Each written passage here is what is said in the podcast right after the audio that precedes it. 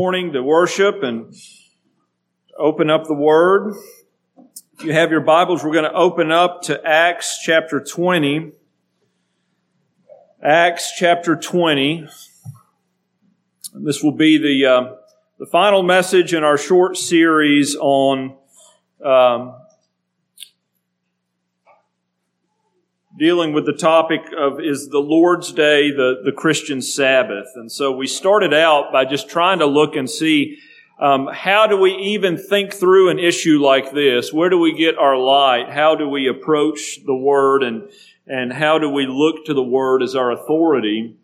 And our short answer to that was that um, out of Matthew 4 4, man shall not live by bread alone, but every word that proceeds out of the mouth of God. And so we want to use Scripture as our authority by making sure that we base what we practice and what we believe on what God has actually said. Not what we can imply, not what we can infer, or not what we can assume, but what is actually said.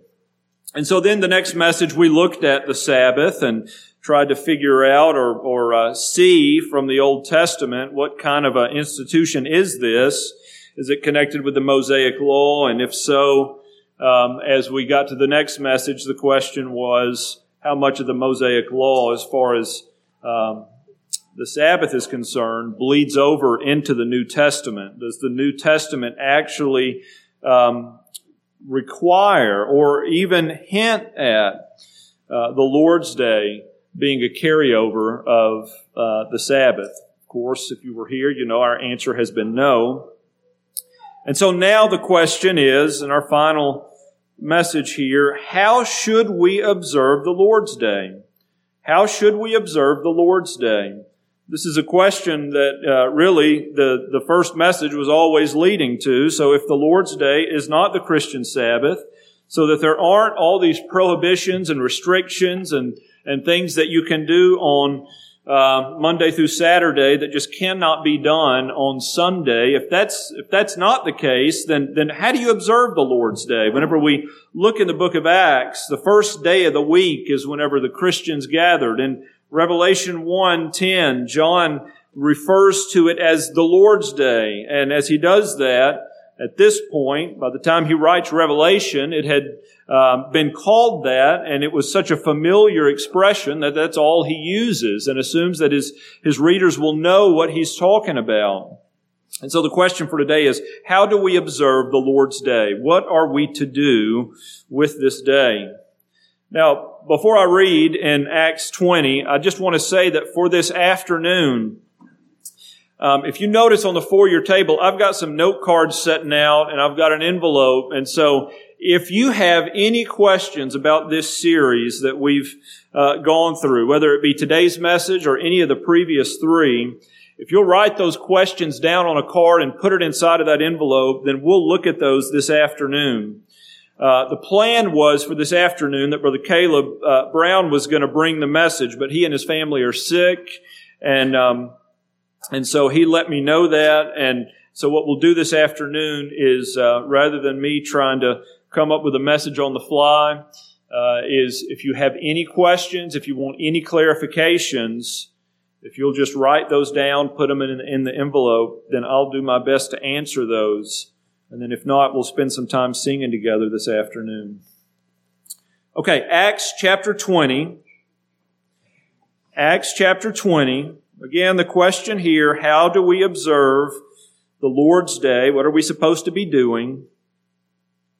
Well, in Acts chapter 20, verse 7, it says, And upon the first day of the week, okay, that's the Lord's Day, when the disciples came together to break bread, Paul preached unto them, ready to depart on the morrow, and continued his speech until midnight.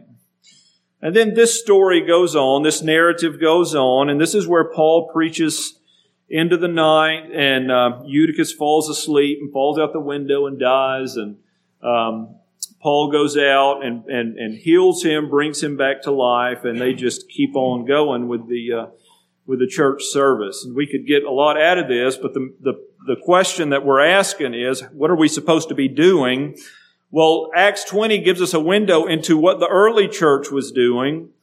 Number one, out of verse 7, on the first day of the week, the disciples, we could say the church, okay, the disciples came together. Okay, they assembled. They, they made a priority of coming together. And they came together for two reasons. Number one, it says that they came together to break bread. To break bread. That's just a phrase that's used, particularly in the New Testament, to, to communicate that they were having table fellowship. Okay, it wasn't just the fact that they were having a, a potluck that had nothing to do with anything. They were coming together to have fellowship around a meal. We've talked about this before in the past about how in um, the uh, ancient Near East and even in Eastern cultures now that the table is a very special place for fellowship. If you have fellowship or table fellowship with someone, you're being welcomed, you're being accepted, you're being brought into a very warm, special relationship with that individual. And so, number one, they were assembling together for table fellowship or uh, what the New Testament goes on to call one anothering. Okay. Secondly, they gathered together or assembled together for the preaching of the word. Or we'll, we could put a blanket statement on that and just say for public worship. Okay, corporate public worship. In this particular instance, it talks about the fact that they they gathered together and Paul preached unto them until midnight. Now, when you're looking through the New Testament to see what is it that the saints of God do on the Lord's day, what is it that the saints do and are called to do when they gather for public worship or when we think about corporate worship. Um, there's one big thing, and then there's two things that happen after the one has. Okay, so number one, the priority on the Lord's Day is that you assemble. We're going to go to Hebrews chapter 10 in a minute and see that as well. That you assemble, that you come together. Why do we say it that way? Because if you don't assemble, you can't do the other two. Okay? You are to assemble for two things. Number one, corporate worship. Okay? We gather together and we sing praises to the Lord corporately. We gather together and there is someone who opens up the Word, who preaches the Word. We gather together and we pray corporately. But this is a, the, the key word here is corporate. The, the church is not an individual. The church is a group. And so we assemble to worship the Lord corporately and we assemble to fellowship with one another. Now you can read from the Gospels through Revelation and you can take note of what is it that the epistles, what is it that the gospels, what is it that the pastorals are, are encouraging, calling the people of God to as they gather together? And I would submit to you that whatever you find falls in one of these two categories. We come together to worship the Lord corporately, and we come together to fellowship with one another. Now you say, well, shouldn't worship be going on, you know, seven days a week? Yeah. Yeah, every day is an opportunity for you to worship the Lord. You can worship the Lord individually, worship the Lord in your families, but the Lord's Day is the day that you prioritize and you set aside to prioritize your assembling with the body of Christ that you've committed yourself to for a special day of worship. Special in the sense of Everything else we do on this day is scheduled around the main thing, and that is assembling together. That is fellowshipping together. That is ministering and one anothering amongst ourselves, and we'll talk more about that in a minute. Okay, so go to Hebrews chapter 10, and we'll talk about this in a little more detail.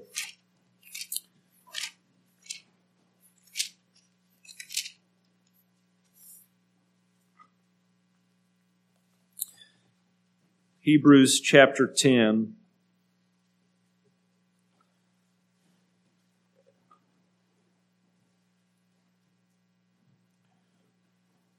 Starting in verse 19.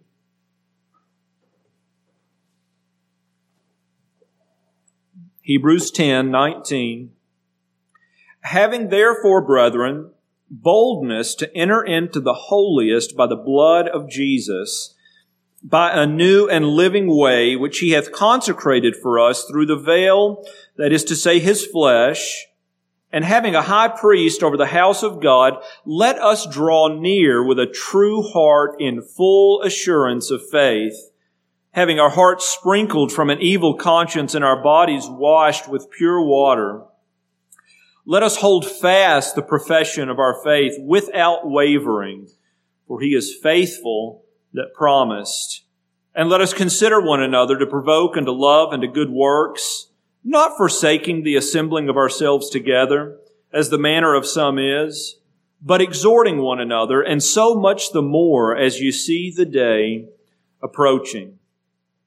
Okay, I took the bigger chunk here, starting in verse 19 instead of um, in verse 24 or 25, because in this section, as individuals, we are exhorted to do a few things. Number one, we're exhorted to draw near, verse 22, with a true heart and full assurance of faith based on what Jesus Christ has done for us. The fact that He's our high priest. The fact that He has made a new and living way.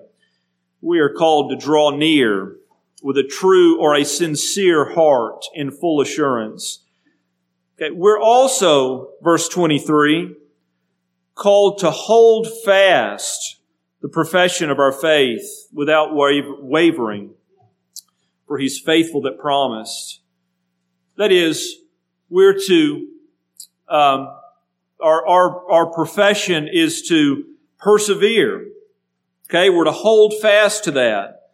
The trust, the faith that we've placed in Christ is to be fixed and steadfast. Okay? And we say that and, and, you know, I don't think anyone here says, well, that's a big surprise. I can't believe the New Testament calls us to those things. To draw near with a, with a sincere heart, to hold fast to the profession of our faith.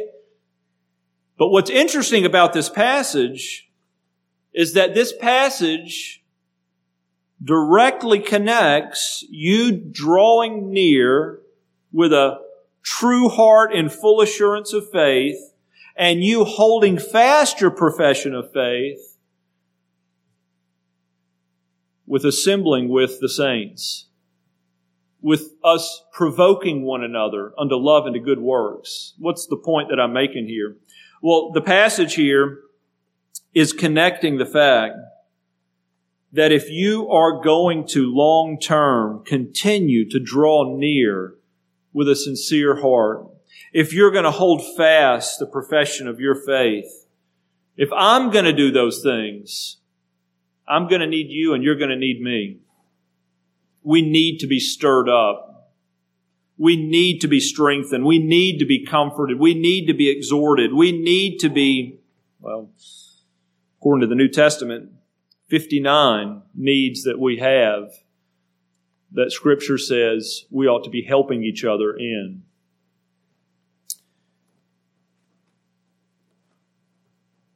And so he says in verse 24, since we need to be drawing near with a true heart, since we need to be holding fast the profession of our faith, we also need to be considering one another how we can provoke each other unto love and to good works, not forsaking the assembling of ourselves together, as the manner of some is, or as the habit or custom of some is, but exhorting one another, and so much the more as you see the day approaching.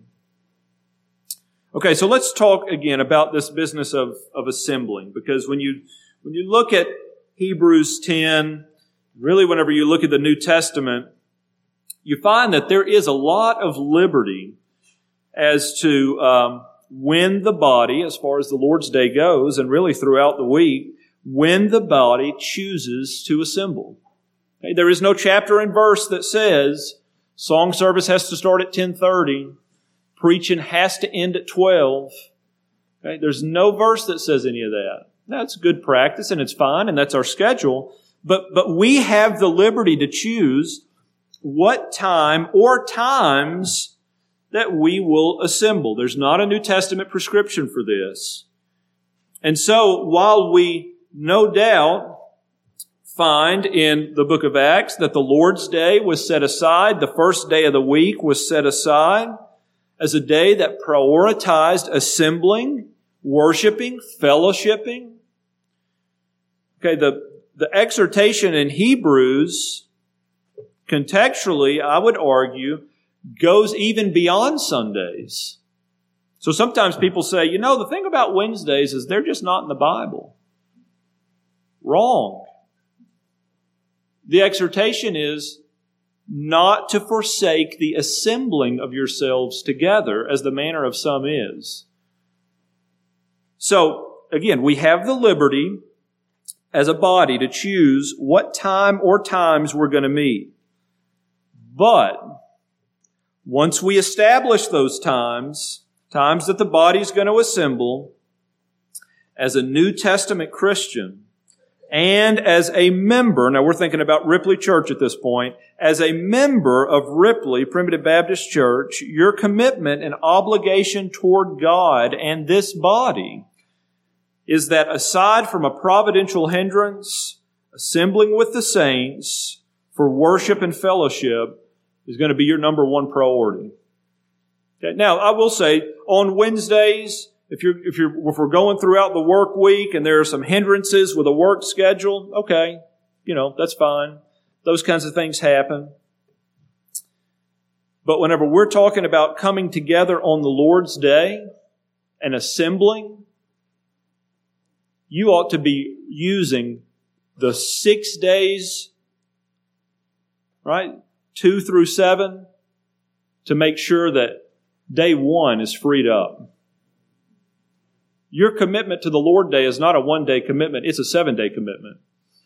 It means that you're going to spend the last six getting ready for the first one. Now,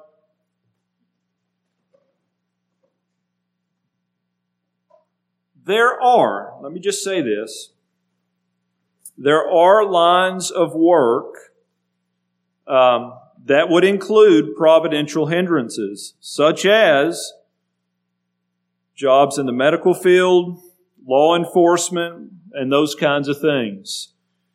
Now, whenever you end up working, trying to work out how do we handle this sort of thing, well, if there are times where you have to work, and the truth is, if you've ever had a medical emergency on a Sunday, or if you've ever had an emergency that required law enforcement on a Sunday, more than likely you were praising the Lord that you didn't go for help and they didn't say, please leave your name and number. We'll get back with you on Monday in the order of the calls that we received. Hopefully you'll still be okay. Okay. You've been thankful that's not the case. Um, and so when, when we think about those kinds of things, there's probably other jobs that would fall in line with that. How do we prioritize? Well, one of the ways that we can prioritize is just by letting our workplace know hey, if I can have Sundays off, that's my preference. I'm not signing up for that. Um, I'm going to do my best to be in the house of the Lord, but I understand there may be some times where people who need to be cared for and emergencies and things like that are going to come up. But brothers and sisters, unless you're in one of those kinds of things where there's a necessity, you know, Jesus said even on the Sabbath, it's lawful to do good on the Sabbath, to heal rather than kill. Now that's far different than saying, I got an early meeting on Monday, so I'm going to go ahead and, and leave on Sunday just so I can kind of take it easy, you know, and get there and not rush myself. Okay, that's far different. That's far different than scheduling something on Sunday that doesn't have to be on Sunday. The truth is, you don't get to schedule your medical emergencies. They just happen. You don't get to schedule the times that you need law enforcement to intervene. That just happens. You can schedule your work meetings. You can schedule your priorities. And a matter of fact, I would go so far as to say you do schedule your priorities. And this is why that I say that when you're thinking about the Lord's day, it's not just a commitment to one day, it's a commitment to using all seven days so that you are freed up to prioritize assembling with the saints for corporate worship and fellowship on Sundays. Now, sadly, and you know this is the case, sadly, many Christians have adopted the culture schedule and they allow things like sports and other activities to have a higher priority than assembling for worship and for fellowship. Now, I want to be clear about this. Sometimes we can, we can get this kind of mixed up. The problem here is not that families are no longer committed to doing as much nothing on Sunday as they possibly can. Okay, here's what I mean. I was having a conversation with somebody last, well, wasn't last week, the week before last, whenever we were talking about uh, the, the priorities on the Lord's Day. And most of you are familiar with the story Chariots of Fire and Eric Liddell and fact that he was the Olympic runner and he would not run on Sunday. Well, there's nothing wrong with that story. That's a good story. Appreciate the guy's conviction. He went on to, to have a fruitful ministry and he obviously loved the Lord. But let me ask you this. Was Eric Liddell honoring the Lord any more, if the movie's accurate, was he honoring the Lord any more by sitting in the bleachers watching the race on Sunday than he would have been running the race on Sunday if he wasn't going to be assembled with the saints on Sunday? The answer is no. The priority was not do nothing. The priority was do something. And that something is assemble with the saints, worship publicly, corporately, fellowship, interact with, edify one another. And so again, it's, I, I, I don't have any bone to pick with Eric Liddell or Chariots of Fire. Do with that what you will, but if you're going to have a conviction about Sunday, the conviction doesn't need to be well, I'll just do nothing to honor the Lord. The conviction needs to be, I'm going to do what He's called me to do. And that is, I'm going to assemble with the saints. I'm going to worship the Lord because that's what He's called me to do. That's what He desires. And then I'm going to fellowship in a way that facilitates and ministers growth to my own heart and soul and to the heart and souls of the body you see, the truth is, in a lot of ways, Sundays ought to be one of your busiest days.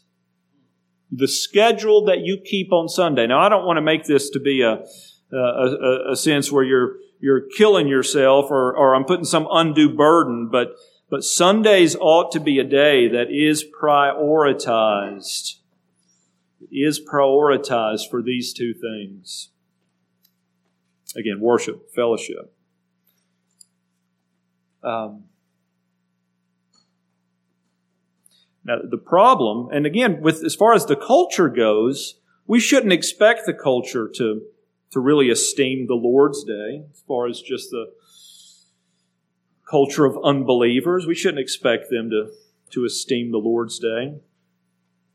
But the problem is that many Christians and Christian families um, is that the priority of corporate worship and fellowship has been replaced with quote unquote more important things. Why would you not show up to corporate worship on a Sunday morning? Well, there's a couple of reasons. A providential hindrance. Okay, you're sick. You're, you're, you're, you're um, uh, not feeling well, you need to recover, or you need to not spread what you have to everybody else, and that's good. Outside of a, of a providential hindrance like that, that's outside of your control, the car breaks down on the way or whatever, outside of that is because you got more important things to do. That's the only other reason. The Lord's Day should not take uh, should not take second place to sports and recreation. Okay, but we got we live in a culture right now where that's just normal. Okay? And I'm talking about normal for Christians. They say, "Oh yeah, yeah, you know, we were out of town, and and but but I'll let you know this: we got together and had a real sweet five minute devotion. No, it was real sweet. Okay, what that means is we got together and had a five minute conscience salve. That's what that means. The Lord's Day should not take second place to Family Day. Okay? It should not take second place to Family Day. What does that mean? Well, I guess it moves into my third point here. But the Lord's day should not be reduced to the Lord's hour and a half because you've decided you've got better things to do on Sunday afternoon. Okay, so often people are just checking off the Sunday morning box. And then they decide that the rest of the day is going to be devoted to family day or recreation or this or that. And you say, well, what's wrong with family day and recreation? Nothing's wrong with that unless you decide to schedule it over and above as far as your priorities over and above corporate worship and fellowship with the saints. Now we said it already, but we have the freedom, we have the liberty to arrange our schedule at Ripley in a lot of ways however we want to, timeline wise. We could meet at 1030. If we wanted to, we could meet at 8 a.m. We're not going to change. I mean, this is what we've been doing, but we've changed in the past. We used to have an evening service and we decided back in 2008, whenever gas skyrocketed and we had people coming from far away, that it made a lot more sense for us to, to eat together, to, to, to have another service in the afternoon. And so we changed that. Well, here's the point that I want to make. If you've decided to become a member or to, to continue to be a member at Ripley Church, we're not hiding the schedule. Okay, it's open. You know that already. Nobody's surprised that we're going to meet Sundays at 10. Nobody's surprised that we're going to meet again Sundays at 1:30. Nobody's surprised that we meet on Wednesdays at 6:30.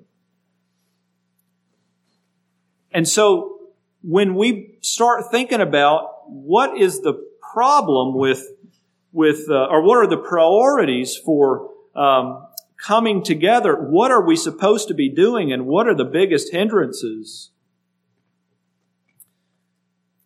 Well, in some ways, it would be easier if we said, you know what, on the Lord's Day, what you need to really focus on is make sure that you don't spend any money, make sure that you don't have any fun, and make sure that you pretty much don't do anything except come to the Sunday morning service and then go home.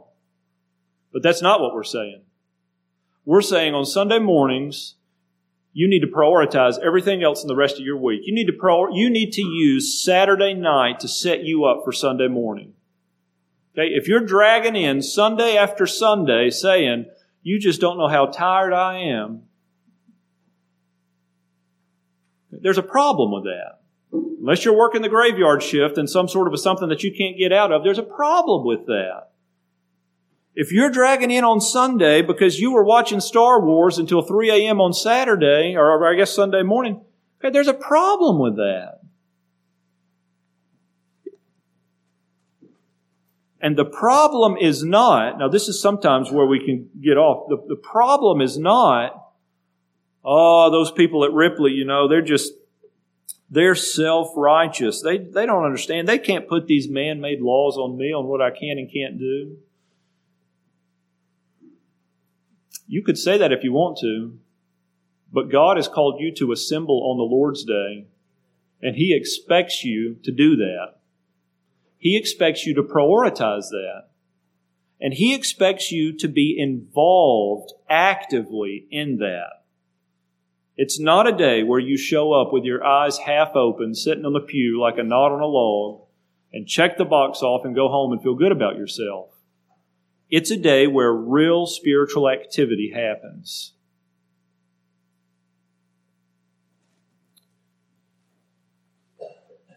Now, again, the question here is assemble for what? I've already answered it, but we're going to look at it a little closer here.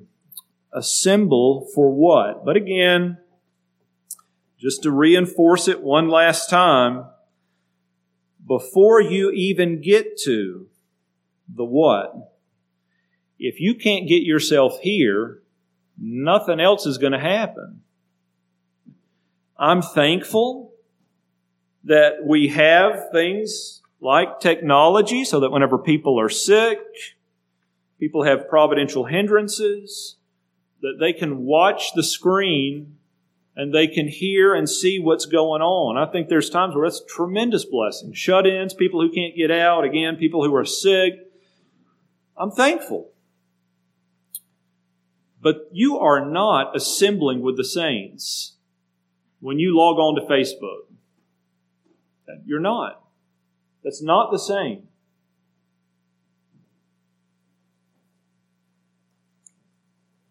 You are watching the assembly, but you're certainly not entering into the assembly. All right, so assemble for what? Assembling for worship. Assembling for worship. Now, we've talked about this whenever we were in John 4. In John chapter 4, verse 22, Jesus' interaction with the woman at the well John 4 22 says, You worship, you know not what. We know what we worship, for salvation is of the Jews. Now, verse 23, Jesus says, But the hour cometh, and now is, when true worshippers shall worship the Father in spirit and in truth, for the Father seeketh such to worship him. God is a spirit and they that worship him must worship him in spirit and in truth. Now, here's one of the realities that we get from this passage. It's in verse um, 23. The Father is seeking worship. The Father is seeking worship. Now, why is that important? Well, so often we can come to church and we can grow cold and indifferent. Our commitments can wax and wane. And then, in order to justify ourselves, we say things like, no, I just don't get much out of the service anymore. I don't know what it is. I, I show up and I'm just not getting anything out of it. Well, the worship service is not about you. Okay, the question is not when you assemble, what are you getting out of it? The question is, what are you putting into it? What are you giving? We are to give worship to the Lord. And the Lord is seeking worship in spirit and in truth, which, which means He's seeking worship that is entered into with the whole heart, mind, strength. He's seeking worship through the truth, that is, through Jesus Christ and the Holy Spirit, as we proclaim truth, as we minister truth, and as we grow in truth. Now, you can be sure that if you're involved in worship, that normally you're going to get something out of that. It's going to be a blessing. God will bless you in your deed. But if you are primarily coming to use the assembly as if we were all assembled to make sure you got something, okay, you're here for the wrong reason. We're here to worship the Lord. Why? Well, because Revelation chapter 5 says he's worthy. He's worth it. Okay? It's a, we've talked about this before, but the word worthy and worship are very similar as far as the Greek roots. It's to, um, to exalt the glory of God, the glory, that is the weight and the worth of Jesus Christ together in corporate worship. And so as we assemble to worship the Lord on, on, on earth, okay, look look look in Revelation 5 so I don't make this statement assuming you know what I'm talking about. Revelation 5.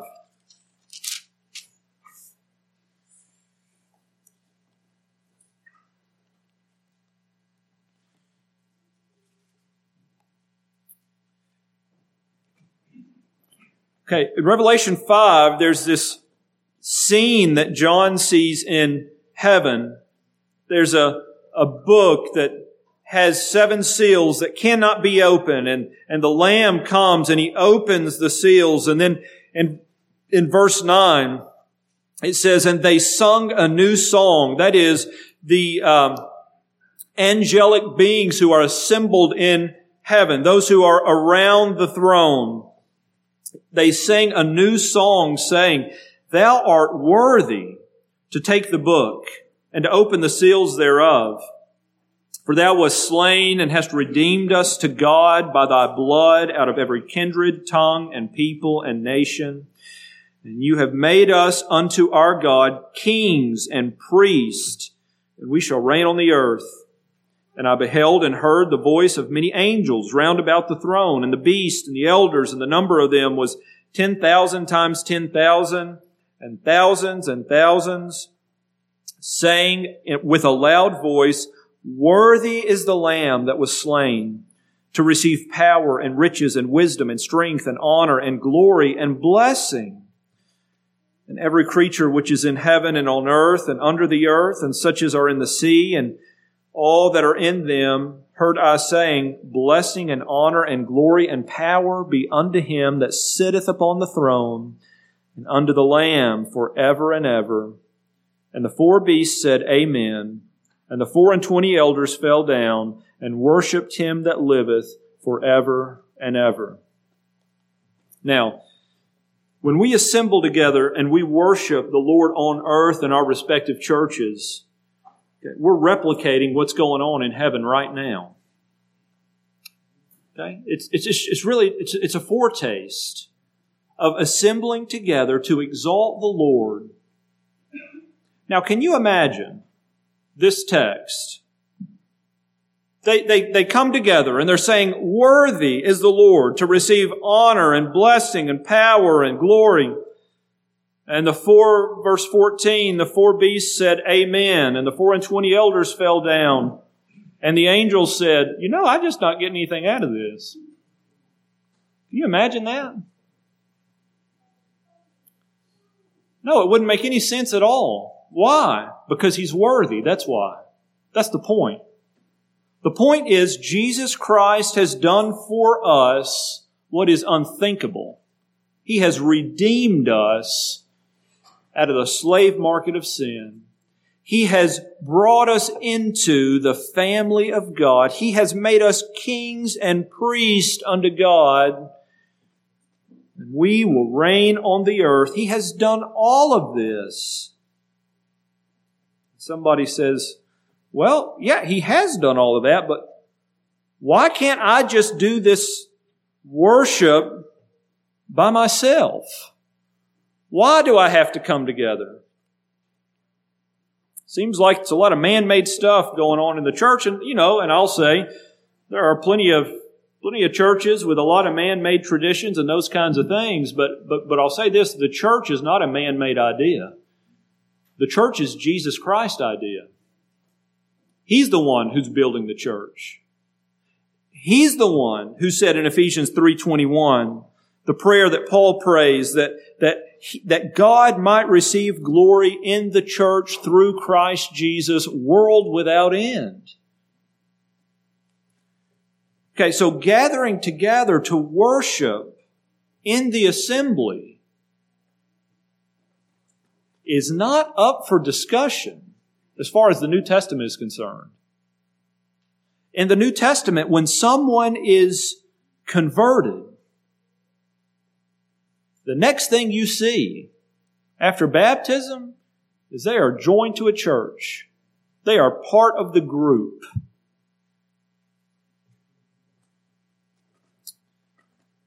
Why?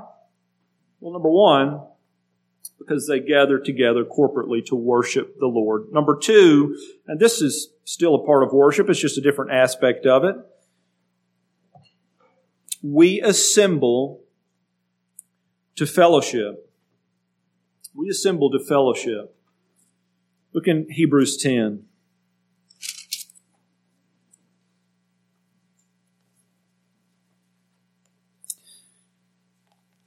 Hebrews 10. What kind of fellowship should we be having? Well, in, in Hebrews 10 24, he says, Let us consider one another to provoke and to love and to good works, not forsaking the assembling of ourselves together as the manner of some is, but exhorting one another, and so much the more as you see the day approaching. Now, we're just looking at this text and we'll, we'll talk about more ways we can fellowship in a minute, but just in this text, there are three words that are used that ought to describe some of the fellowship that we're having. Number one, consider. Consider one another. Consider one another. That word means to fully observe, to ponder, to perceive. This is a, this is an exercise in getting to know somebody. This is an exercise of being strategic, thoughtful, intentional. Now, the, the, the whole passage there, verse 24, is we're, consider, we're to consider one another to provoke unto love and to good works. Okay, so the consideration is how can I help stir this brother or this sister up, knowing what I know about them?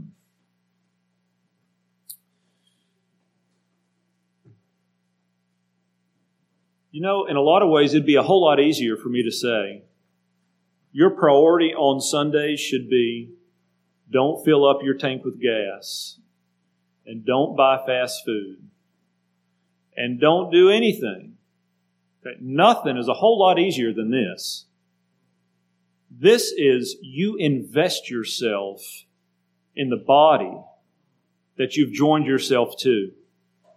And you consider, take inventory on your brother or your sister in Christ on how you can stir them up, provoke them unto love and to good works. Okay, the word provoke just means to incite. Okay, again, the, the stir up. Then the word exhort, exhort one another. Okay, that's our word for comfort that we talked about on Wednesday night. So it's comfort and encouragement. So this is an individualized exhortation that's based on the person.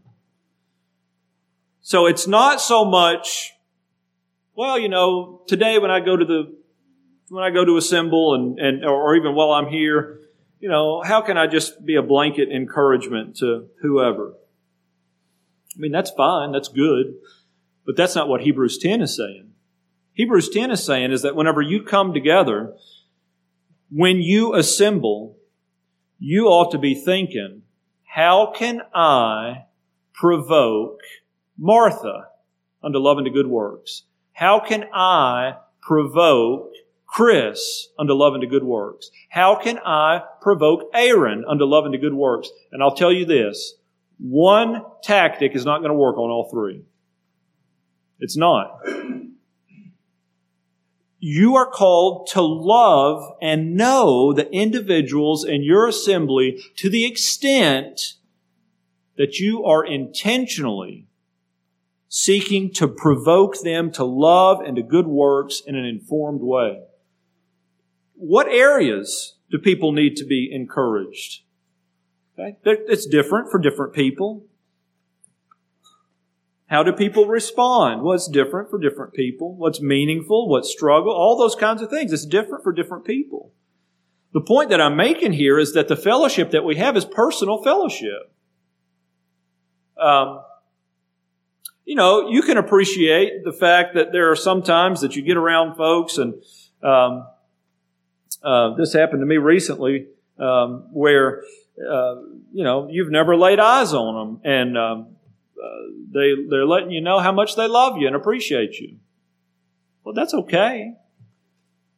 I don't know how true that is, but it's okay. It's nice. It's sentimental, but that's not the kind of fellowship we have. Um, we were talking, I was talking to Lily the other day, and we were at a meeting last year, and at the end of the meeting, they had not just me, but Abby and Lily and David come up, and they were doing the handshake, and um, and Lily was saying, "Well, how am I supposed to respond to people that I do not know when they tell me how much they love me?" And you know, she was kind of laughing and just saying, "That's kind of weird, Daddy. I don't know what to say." And so I just said, "I love you too." And, and I said, well, that's good. That's fine. Uh, and you know, you're, amongst strangers and, and, uh, they're just expressing and trying to encourage and that's, that's, that's fine. You should not treat the people that you have covenanted together with in your local assembly as if they're sentimental strangers. They're not. They're people that you have committed to, to stir up to love and to good works. And we could go through the church covenant and talk about how we've committed to do that. We could go through the New Testament and talk about how we're commanded to do that. But it's more than just a sentimental, oh, I just feel so good and welcome when I'm here. You should feel welcome when you're here. But you should also feel real fellowship when you're here. And experience and be a part of real fellowship. So our fellowship is, uh, is to be meaningful um, it's to be characterized by love. To be characterized by love. John 13. This is the priority. Jesus says, John 13,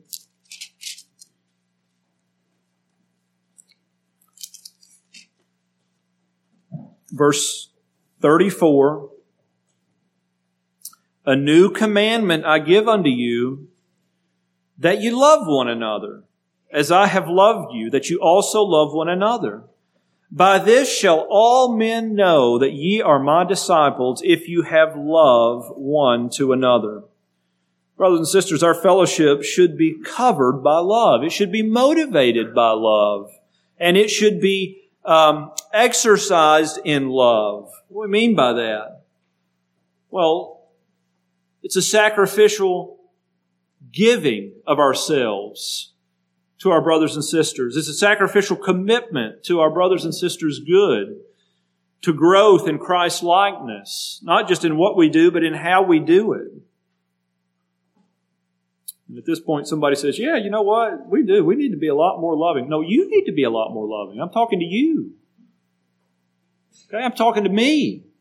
This is a personal commitment that we come together, not in some standoffish way, not in some sentimental, superficial way, but in a way that is congruent with what Christ says. This is how people will know that you're my disciples, that you love one another in a personal, intentional, sanctifying way.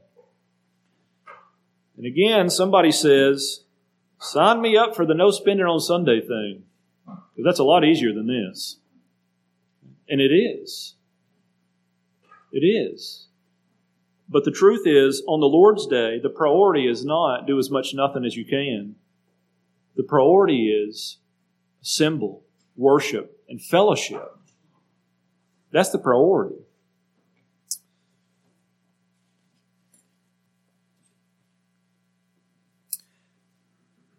Our fellowship should be marked by love our fellowship should be marked by growth and edification. Okay, look in Ephesians chapter 4. Ephesians chapter 4.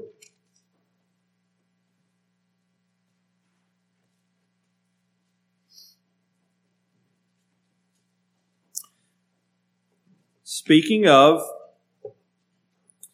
um, believers who have been united together. In verse 7 it says, But unto every one of us is given grace according to the measure of the gift of Christ.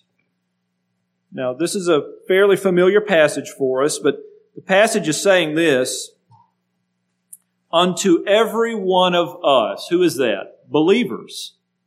Every born again believer is given. Every born again believer has been given something. What is it? Grace.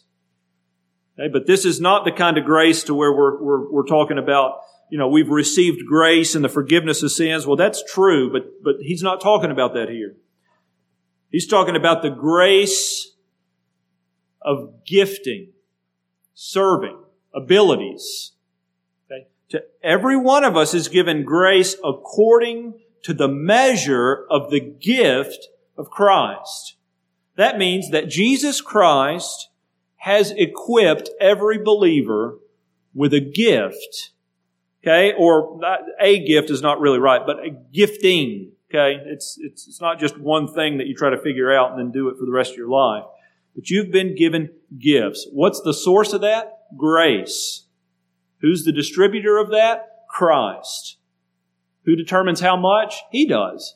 Okay? The, the, the picture here really is that Christ has scooped out the exact amount of grace that you need to use the gift that you've been given for the edification of the body.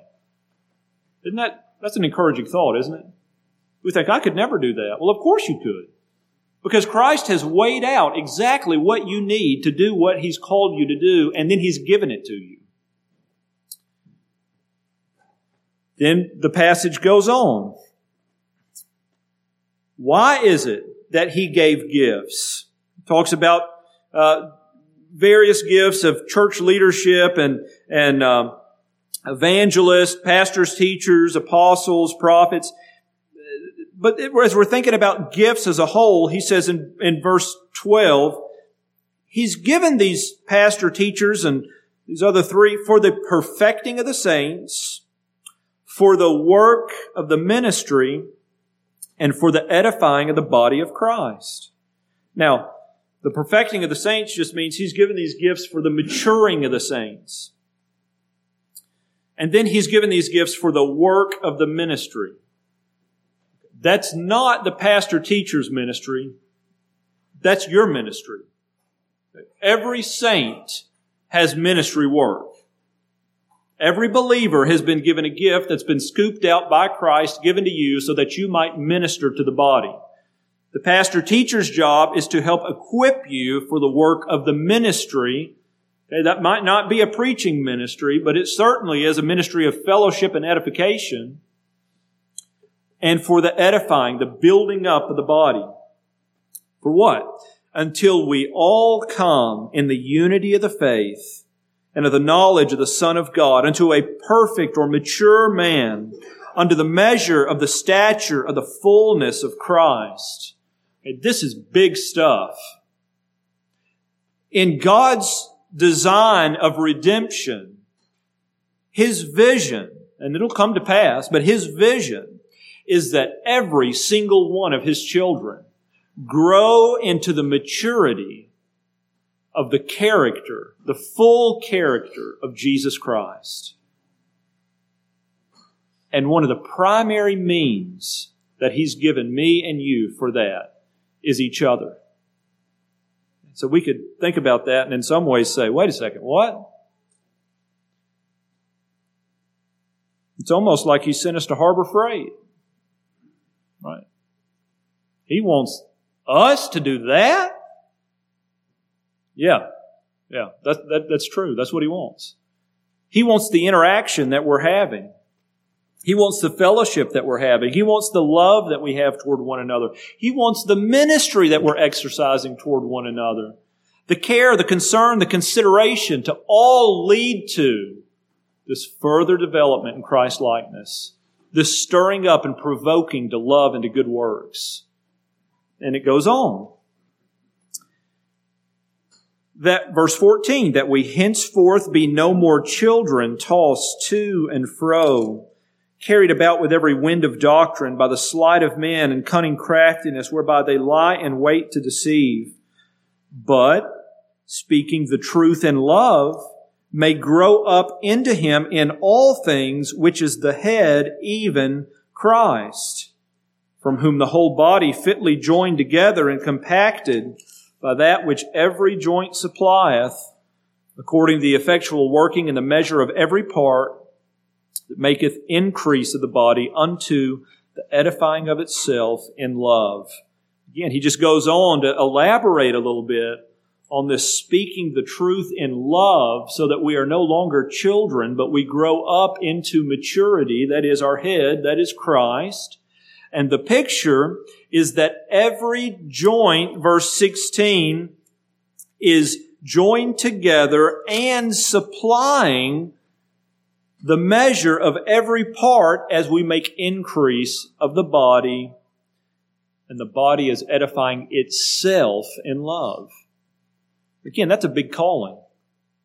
That's a big calling. That's a high priority. That's so much more.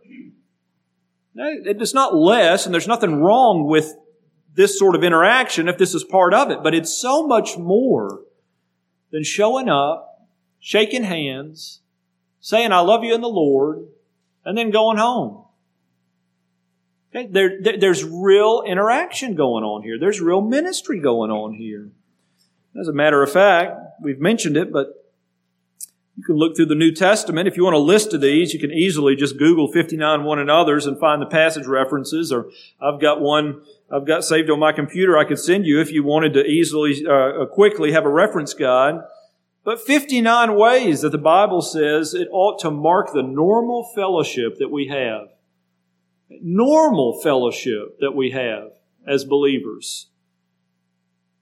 This is what we devoted the men's conference to. We talked about seven of these, and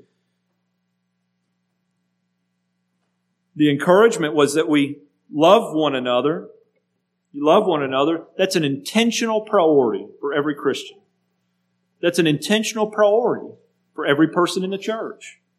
That we learn to comfort one another, that we consider and exhort one another, that we serve and bear one another, that we forgive and forbear one another, that we're hospitable to one another, that we're confessing our faults to one another, and we could continue to go on and on and on. You see, brothers and sisters, the Lord's day is not set aside so that you can do nothing. The Lord's day is set aside so that you could, ex- that you could exert effort in assembling, in worshiping, in fellowshipping that Jesus Christ might receive glory in the church throughout all ages, world without end. That's a beautiful vision, isn't it? It's a beautiful vision. It's a beautiful picture. And so when we think about how are we supposed to treat the Lord's Day, well, the Lord's Day is the day that we prioritize these things. There's plenty of different ways we could schedule this. I like the way that we have our services scheduled on the Lord's Day. I think it easily facilitates the priority of public worship and the priority of fellowship. We're able to enjoy a fellowship meal with each other on a weekly basis. What are you supposed to do when you get home? Okay, so typically we're out of here by 3.30. What do you do when you get home? The same things that you've been doing on Monday through Saturday. As long as you're not sinning, there are no prohibitions on Sunday. You say, well, is it, is it okay to do this and is it okay to do that? Well, in some ways, Sunday's a day that you can set aside and prioritize to be to exercise hospitality at times. You know, you could carry it on further, have folks in your home if you wanted to, have some fellowship if you wanted to. You could set it aside for family fellowship if you wanted to do that. But the reality is, if I really go much more in detail as to what you're supposed to do after we leave here on Sunday, I'm just making stuff up. The priority is not what do I do when church is over. The priority is entering into the worship service and actively participating in the spiritual fellowship in the body that Christ has united you to. And so may the Lord bless us to enter into these commitments, to prioritize these commitments. I'm going to assemble when the saints assemble. I'm going to worship, entering into giving worship to the Lord. And I'm going to fellowship in a meaningful way, considering on a personal level how I might stir my brother and sister up to love and to good works. Let's pray. Father,